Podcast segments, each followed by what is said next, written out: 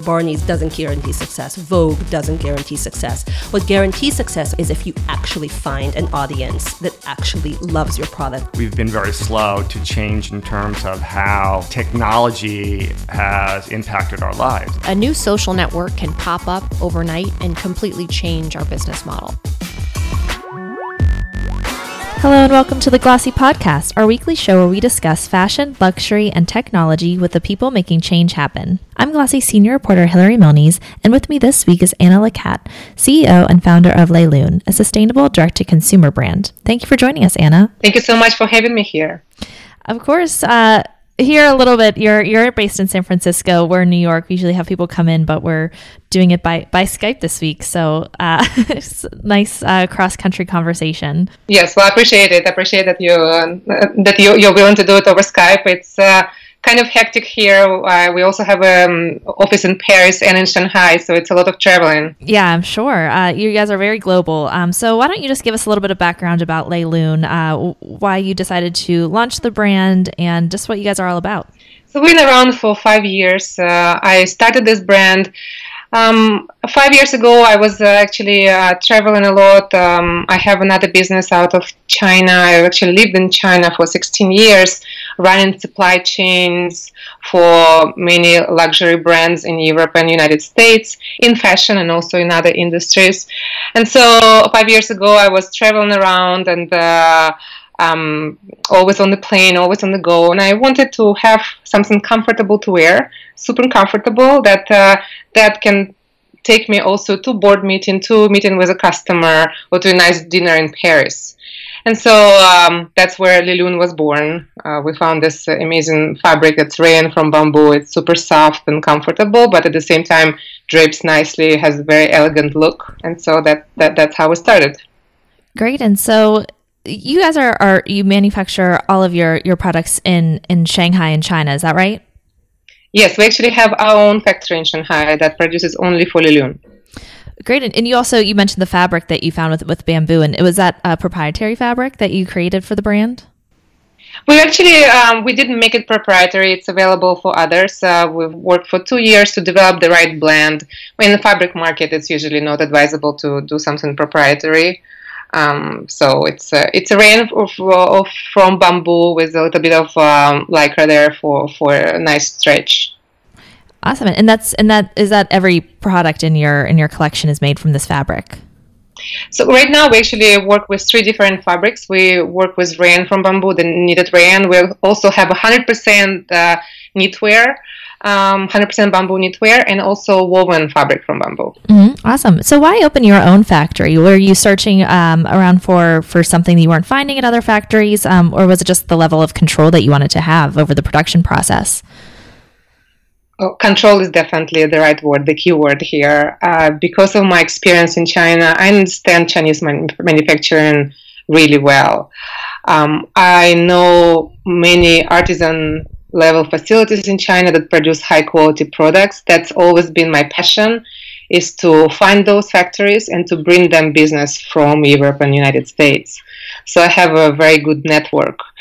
Now, when I started Les Lunes, I initially wanted to outsource production to other factories, but because it's uh, it's pretty difficult to deal with this material, it's very soft. It's uh, it, it's uh, it takes a lot of work to make sure that um, the, the, the items are produced to uh, the right uh, quality level, mm-hmm. and so. Um, to make sure we can control it from beginning till end, we started our own factory. We also started with lingerie which is usually more difficult to produce than ready to wear.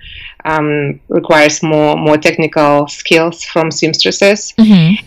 Um, and we knew that we are going to also expand then to ready to wear and to menswear. So we wanted to hold it all in house and to make sure that we train our seamstresses well and to also hold that uh, um, savoir faire uh, within our factory. Right, absolutely. So all of the products and collections are made from start to finish um, in this in your factory. Right. Uh, awesome. And so, th- I mean, I think that's that's pretty rare for for a fashion brand. Usually, there's there's like limitations that that you hit when it comes to resources at one specific location for manufacturing. So, has that um, affected how you've grown the brand, or you know, is it just keeping that in mind that you want to keep it in this one location, or is it just sort of um, grown naturally that way? We, we actually on purpose keeping it all in one location for now so that we can control the quality. We also want to make sure that we approach it ethically and that we overall uh, the the core of the brand and the philosophy of the brand is to approach um, to control uh, everything we're doing and to um, work with our team as if, our, as if it's our family and so it's much easier to accomplish that if uh, these are our employees uh, other than outsourcing to other factories.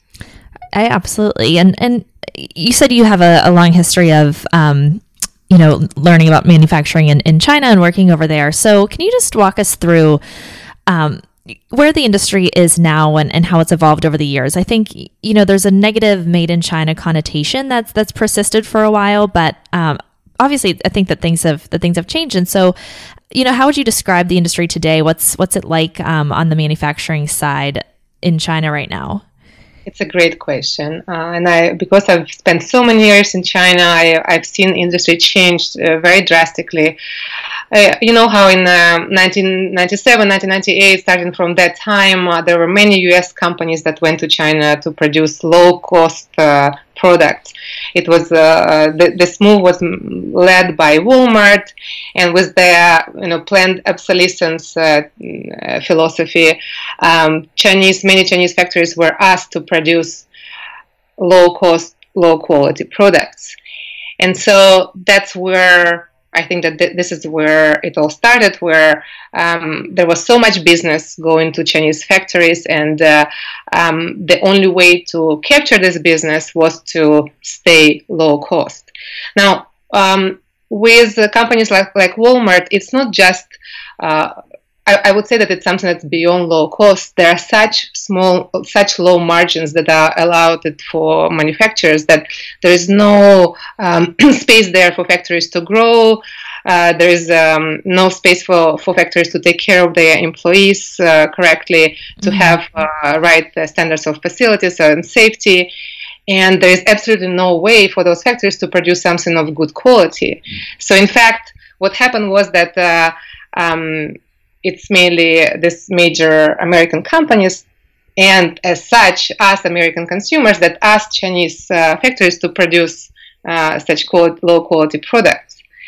And uh, so I kind of think that we are uh, responsible for the stigma that uh, we currently have. Uh, made in China means cheap um, and low quality.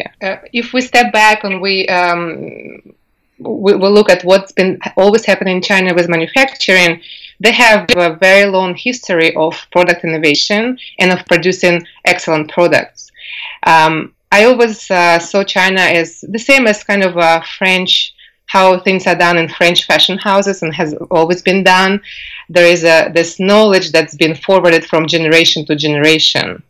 There is a transmission of savoir faire and it, consideration is very high for for crafting for uh, um, for high quality products crafting. Mm-hmm. Um, what's interesting to see is that that continues in China in domestic market. If we look at what's happening in domestic market, local brands in China produce those high quality products for Chinese consumers, and uh, um, the, the same stigma as we here have for made in China means cheap and low quality goes for Chinese consumers when they say, oh, if this is done for US market, we're not going to buy it. We're only going to buy things that are made by Chinese factories for Chinese consumer because we know it's going to be high quality and excellent product.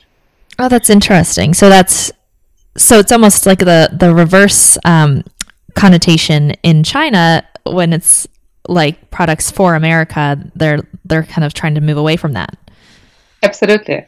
And so there are actually factories that have different departments, and one is going to be producing for U.S. market, and it's going to be um, low skill set, low quality production there, and then there's going to be another department that's going to be producing high quality products with a higher skilled la- uh, labor for Chinese market. Well, so when you were opening your factory, what did you come up against any friction or obstacles um, when it came to wanting to keep it a, a sustainable brand and a, and a direct to consumer brand? How, how hard was it to to open that up, or was it already where the industry there was was headed, at least with the made in China for China side?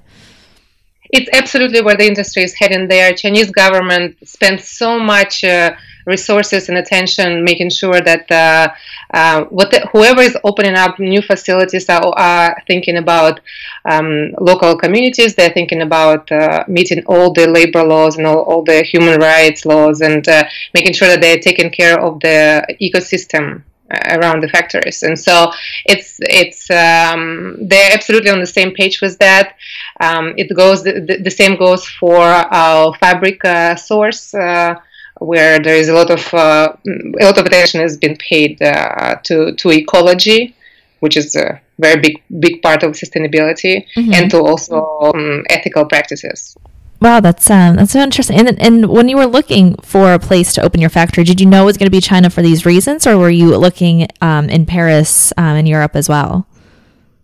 Well, uh, it was obvious for us that it's going to be China because bamboo comes from China. Right, right, and right. Didn't want to go into this conversation of moving uh, materials around and then uh, contributing even more to global warming by you know by flying things around. yeah. And so we wanted to concentrate on, on one location, and we love this fabric, so so that, that that that's where it was coming from. Also, because of this uh, legacy and and the uh, craftsmanship that exists in China, there are amazing seamstresses in Shanghai, for example. Mm-hmm. That uh, that, you know that, that carry that legacy from generation to generation. So it makes sense to use their skill sets and to learn from them, other than the, um, going somewhere else. I also personally uh, love China, and you know I've been there since I'm 18 years old, and I have passion for this country and for the people who work very hard. Mm-hmm. Uh, I, I, myself come from Ukraine, uh, so it's um, um, you know I, I, I have I, I have a, um, this special passion for people who who need jobs, right? Um, who who are willing to to work very hard to feed their families and to you know to contribute. So whenever you were were looking for or thinking about you know the the start of the brand. Um, and just sort of comparing markets, even since it is such a global brand, where does the the, Ameri- uh, the American manufacturing industry kind of play into this? Do you think that you could so say if you're trying you know using a different fabric that maybe wasn't sourced in china do you think that what you're doing over there would have been possible here? Absolutely i think that and, and we are looking at that as well um, we would love to um, also do part of our manufacturing in United States and to sub- support communities here. Um, so as long as there is, um, as long as, and we are looking, we're definitely looking for interesting fabrics that fit in, into our brand philosophy of, of comfort and uh, usability and, fun- and, high functionality. Uh, I think that overall we could have done it anywhere as long as uh, we can um, pay maximum attention and control everything we do. Mm-hmm. So when it when you have that much control over the um, production cycle, how how long does it take to get something from uh, you know design to production to actually being distributed to the customers? What are you what are you looking at there? So it actually depends on uh, uh, what we want. We can speed it up or take it as slow as, as necessary based on, on our market and on, on the product category. So we can uh, go from probably from three months from development uh, from from design to uh, inventory being in the united states to up to a year if it's a more complicated uh, structure um, because we're dealing with jersey and we're connected jersey with lace with very soft, soft lace uh, it takes some time to figure out technically how to do it uh, correctly mm-hmm. um, so I, we have some of our evening wear that, that took uh, up to half a year to develop and to complete yeah, I'm sure um, that takes a, a bit longer. Uh, what, what's an example of some things that are on the on the faster track side that you kind of just want to get out to consumers? So uh, our, our athleisure collection, so leggings and t-shirts, uh, that, that would be much faster to get to consumers. Mm-hmm. So what happens with us is that the design comes from our Paris office. Uh, it, uh, the patterns are made in Paris. We send pattern to our sample room in Shanghai. They develop first sample. Sample goes back to Paris. We do all the fitting in Paris because of the knowledge of fitting and pattern making in Paris is outstanding, and we want to use that and uh, to take advantage of of uh, all the you know of the school of Parisian school of fashion. Right. Um, and so then we do all the fitting here, uh, there in Paris, and then send it back to Shanghai to then go into production. Really interesting. And so, how uh, able are you to respond to consumers and and you know what how they're responding to your to your product. Is it is it kind of that um, if you need it to be kind of like a knee jerk reaction, like something needs tweaked, or you know people are asking for something in a a specific style in a different color are you able to to react very quickly if you need to? Absolutely and we do. We actually uh, we're using Slack now in all our stores uh, uh, where all our stylists are immediately re- uh, record all the requests that customers are making and goes into our paris office uh, monitors it daily. And uh, so if there are any tweaks or any color special colors that people are asking for we are able to put it in in, in our product cycle right away way. Yeah, that's a good way to use it. Um, and it's interesting as I've, uh, you know, and, and sort of poking around and, and, and reading up on, on Les Lunes before this podcast, um, you guys are, are categorized as slow fashion, but it doesn't sound like you're moving very slow. right. I think that uh, when we say slow fashion, what what we see uh, our part in that is that we're not exactly um, following trends. Uh, we are more uh, thinking of that core wardrobe mm-hmm. that the mm-hmm. customer is looking for. Um, so our colors are going to be more classical colors that will go uh, that will last, for, you know, will stay in the wardrobe for many years. Okay, so it's it's not slow on the um, production side. It's slow on wanting to slow down customer behavior. Correct. Uh, and so, how do you how do you slow down customer behavior when, when companies like Zara and H and M just just keep growing? You know, how do you where do you where do you position yourself with with them and sort of you know what what how do you appeal to customers and you know make this alternative uh, to buying things that last and um, you know buying things that are a little bit less trend driven? How do you you know how do you drive that appeal? Uh, we see that the customer is currently more and more asking for that. So um, they are I think it used to be that um, it's a, it was a different age group that, that started thinking about core wardrobe items and, and buying things to last. So it would start from 30, 35.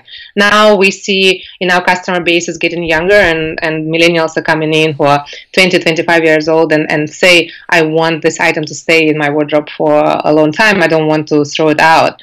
There's also a big conversation of uh, sustainability. Customers are coming in asking where the products are made, how they're made, how much work we do to make sure that we don't hurt the, the planet uh, any further. Mm-hmm. Um, so it's it's a consumer driven uh, behavior. Yeah, uh, that's interesting because uh, I think the the next thing that comes up on that topic is accessibility of price. I think a lot of people would would like to invest in in long lasting items and and kind of pull away from the fast fashion cycle of of just like sort of you know buying and throwing out, but you know the the prices are sometimes um, you know in, unavoidable depending on the budget that you have. So how do you how do you work around your your pricing? And obviously, a direct to consumer model um, helps to keep prices down. But um, you know, do you do you consider your collection to be accessible, or you you know how do you find ways to to make sure costs are as low as possible? Well, because of uh, you're absolutely right. Because of our direct to consumer model and because of, of us controlling our manufacturing, um, we um, we are pretty accessible price wise. Uh, so far, we have not uh, seen uh, any um, negative feedback about our pricing uh, from our customers. In fact, it's the other way around, and uh, we see consumers coming in in our stores, looking at the prices, and say, "Wow, we didn't re- we didn't realize it was going to be so low." Mm-hmm. Well, that's um, good. yeah.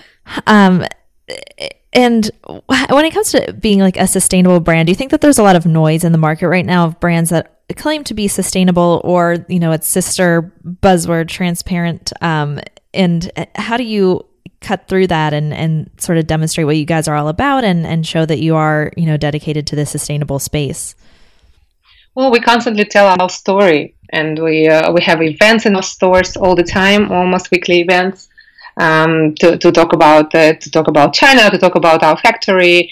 Uh, we blog, we talk about it on social media. So it's a, it's a constant conversation with our customer mm-hmm. uh, about who we are and, and how to do how we do it. And you know, overall, I think it's great that there are so many brands in this space, uh, and I hope that there will be even even more because the more uh, the, the, the more brands go into the space, the more it's going to be a standard operating procedure, and this is how uh, everybody will be will be doing it. Mm-hmm. And but do you find that customers are are skeptical at all of a brand that claims to be sustainable? Do you think that there's some like uh, like skepticism to overcome when you're when you're talking with customers? The only skepticism that we currently see is about made in China. It's a true, it's a real stigma that we are fighting. We say we fight it with beauty. Uh, it's it's a qu- constant question that is asked, especially here in our in our Californian stores. Uh, um, we see Asian people coming in, Chinese customers coming in, seeing it's made in China and saying, "Oh, it was made in China for Americans. We're not going to buy it." Mm-hmm. So to talk about that, it's it's possible to make to do made in China ethically and sustainably is is a conversation that uh, that, that, that that we're having. That's a new conversation. Um, and so that's where we see the skepticism and, and, and we need to continue addressing it right absolutely and, and do you think that that being like a global brand helps that because it's it's not just you know China for America. It's a very you know ha- you have roots in, in in multiple places. Yes, absolutely. And being a Parisian brand and having the aesthetics, uh, French aesthetics that we're showing in our collection and in, in our stores definitely helps that. Are there any other um, like global luxury brands that have that have caught on to this? Um, you know, like what role is China playing in the in the production of of like luxury quality goods on a on a global scale? Well, the truth is, China has always been uh, part of that uh, conversation. It's just that the luxury global brands are not talking about that. Mm-hmm. Uh, I mean, I personally, with my company Streamline Alliance, have been supplying many of those top luxury brands uh, from Chinese factories um, and it's uh, it just it just goes into their into their supply chain, and it, uh, you know it gets mixed up with with uh, production from other places, and. Um, and, and, just it continues and it's going to be happening more and more. It's just unfortunate that the luxury brands are not not uh, proudly stating that it was made in China because we have the stigma yeah, that doesn't really help to fight the the stigma or challenge it. I'm sure.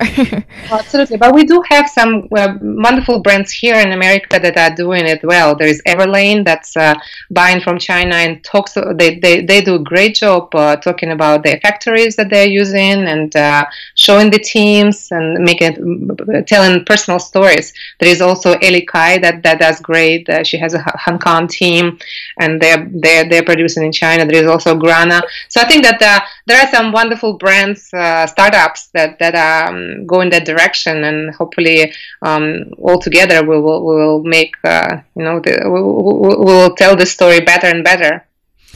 Yeah, I'm, I'm glad you brought up um, Everlane because I wanted to ask, um, you know, going off of, of transparency, um, you know, I think on the on the cynical side of it, it can seem like a like a, a shoe in, um, something that brands can say when they're not sustainable, just to sort of, you know, like say like, oh, hey, we're trying, and, and this is this is good enough now. But a transparent business model would be able to sh- like shed light on on where the clothing is actually coming from, and when it is a place like China and there's the stigma around it, that can that can sort of help uh, change that. And so, do you think that in that case, transparency is is the uh, you know the the saving grace almost here? I think uh, what Everlane is doing is wonderful, and that uh, it's great to to go into transparency and show all the way. Um, I personally love uh, the story and how how they tell it and how they show it in pictures and videos. Um, and you know, now in this world, it's it can all, always be checked, uh, right? Right uh, we know what happened with with Ivanka Trump factories when they, they, it was checked and, and didn't quite check. yeah. uh, um, so um, again, I think that transparency is the same as sustainability. I think uh, I hope that more and more brands will go that direction, and then we have then we have uh, great journalists like yourself who who do the checks, mm-hmm. who stay who continue staying staying being cynical. It's great. Absolutely, and and um, and going off of that, do you think that right now, like this this political climate in America that's wanting to bring manufacturing jobs back, um, it's almost as if the the stigma around made in China might even worsen, and especially in the case you mentioned with with Ivanka Trump, it's like, oh no, like how you know how could you make make products you know overseas when it's supposed to be this you know very American um, brand that they're that they're going for? Uh, do you think that you know have have you seen any shift in perce- in perception over the past even just the last year? Absolutely. Uh, unfortunately, the stigma of made in China is is not getting better. It's mm-hmm. actually getting worse. Uh, especially since there are so many uh, so many brands uh, in the states that that take made made in America and make it uh, use it as their marketing tool to access consumers, and so they are also uh, there are many that that have amazing factories in the United States and talk about that and and I, and I love that. And yet there is also a group of brands that uh, instead of focusing on what they do well um, talk more about how made in China um, or made in India is not is not something that that that, that is um, sustainable way of, of addressing it. Um, I think that um, again, we are going to do our best to uh, continue telling our story and to continue ethically producing it in China and uh, also look in, in, other places as well, as long as we can control it. Um, uh, and uh, I, I, also hope that there are more factories in, in the United States that, that give jobs to our, to American people. Mm-hmm. Uh, yeah, definitely. It's an interesting time for, for manufacturing. It's like all eyes on it almost. Absolutely, and it is great, right? The more eyes we have on it, the better the situation is going to get for everyone. I think that overall, um, the point that uh, um, there are so many companies that went to China and asked Chinese factories to produce very cheaply comes from American consumer, right? So mm-hmm. uh, as long as we have a consumer here who wants to buy a T-shirt for ten dollars, there's going to be a problem, uh, not just in China but in many other countries that that that have low uh, labor pay. Right, uh, and so it, it, it, it and and I we see a shift in consumer behavior. A young, younger generation um, want sustain are willing they're willing to pay higher prices for uh, longer lasting items in their wardrobe and not only in wardrobe in, in, in all the products that they're using. Mm-hmm. so the shift is happening in consumer behavior and it's going to influence the industry here and in china. Do you think it's on track then to break that that consumer habit on on the grand scale? Uh, uh, you know when you think of just how much product and um, you know customers all of the the big fast fashion companies are dealing with it's it's it's a huge, huge number, even if a subset set of people are kind of over it at this point. Um, you know, how long do you think, do you think that they're like, what could cause those big companies to fail? See, I don't think it's a conversation about those companies failing. I think that those companies are going to shift uh, their product lines and their uh, and the, the products that they're bringing to address uh, the what consumers want. So we are going to see better products from them that last longer, that are less trend driven, that are more essential and can stay in wardrobe for longer. That's interesting. So it has to happen within within these companies, and you know, obviously H and M, Zara have they have sustainability efforts. Do you think that those are are doing you know uh, making good progress or and are you know uh, sincere? Yes, absolutely. I do think so. Great. We'll have to watch how those you know play out and hopefully they'll they'll take over bigger and bigger parts of the company. Um, Before before we run out of time, I also wanted to ask about um, you guys opened a, you have one store in, in, in California or have you opened more since then? We actually have four stores in California. We oh, have one wow. in San Francisco, in Corte Madera, Walnut Creek, and Healdsburg. We just opened our fourth store in Healdsburg, which is um, heart in, of wine country. Mm-hmm. Right. so you're taking a state by state approach, or you know what, what what locations are next? Yeah, absolutely. so we definitely there's still a lot to do here in California. Uh, so we're looking at uh, Southern California. We're also going to be developing more of our presence online because many of our customers want to have that conversation online and not just in stores. Um, and so, how have you? And I think that space of, of online brands moving into the the physical store space is one that we cover and, and talk about a lot. Um, you know, what did you learn about your customers once you were able to actually get that that in store um, presence obviously for for customers it, it, gives them a chance to feel and experience the clothing um, in real life before before buying it. But on the other side what you know what did you learn about them? This is a great question. Uh, we actually discovered the customer so much more when we started opening stores. What we understood was uh, first of all that they want to have a relationship with the brand. They want to stay in stores longer. They want to talk much longer. They want to hear the story and they want to have a special experience the fact that they you know get out of their house uh, and go somewhere they do want to talk to another human being and they want to be seen mm-hmm. so they want to also tell their story and you know talk about their personal life and also share their needs with the brand So we saw we we received so much insight into their lifestyle and, and the products that they want to have that we were not able that we were not able to capture before. Right, and then you go to the Slack channel. exactly, absolutely. Let's let's leave off with like a huge huge question that is impossible to be answered in in 30 seconds. But what do you think, you know, for the next when you envision the next phase of sustainability for for the fashion industry, what do you think what do you what do you hope is done? What do you think needs to be done for for, you know, not not full-blown 100% sustainable fashion industry, but just for the next step of progress? What do you think that's going to be? Look, I think that the innovation is really important here, and and uh, what's happening in the fabric industry, innovation, especially in China, is extremely interesting. We are following that very closely. Um, the more alternative uh, fabrics um, are designed that um, you know that uh, that do not use as as many natural resources, don't use as much water, don't require pesticides, um, are, are, kind to the environment. Um, the more, the better and we we know that uh, the brands are willing to to investigate and to uh, work with these new fabrics. Mm-hmm. Um, so that, that's definitely the first and most immediate step. The, the point of understanding the customer and to design uh, exactly what the customer needs. Right. So communicating, collecting the data on the customer, and and and have and having very clear understanding.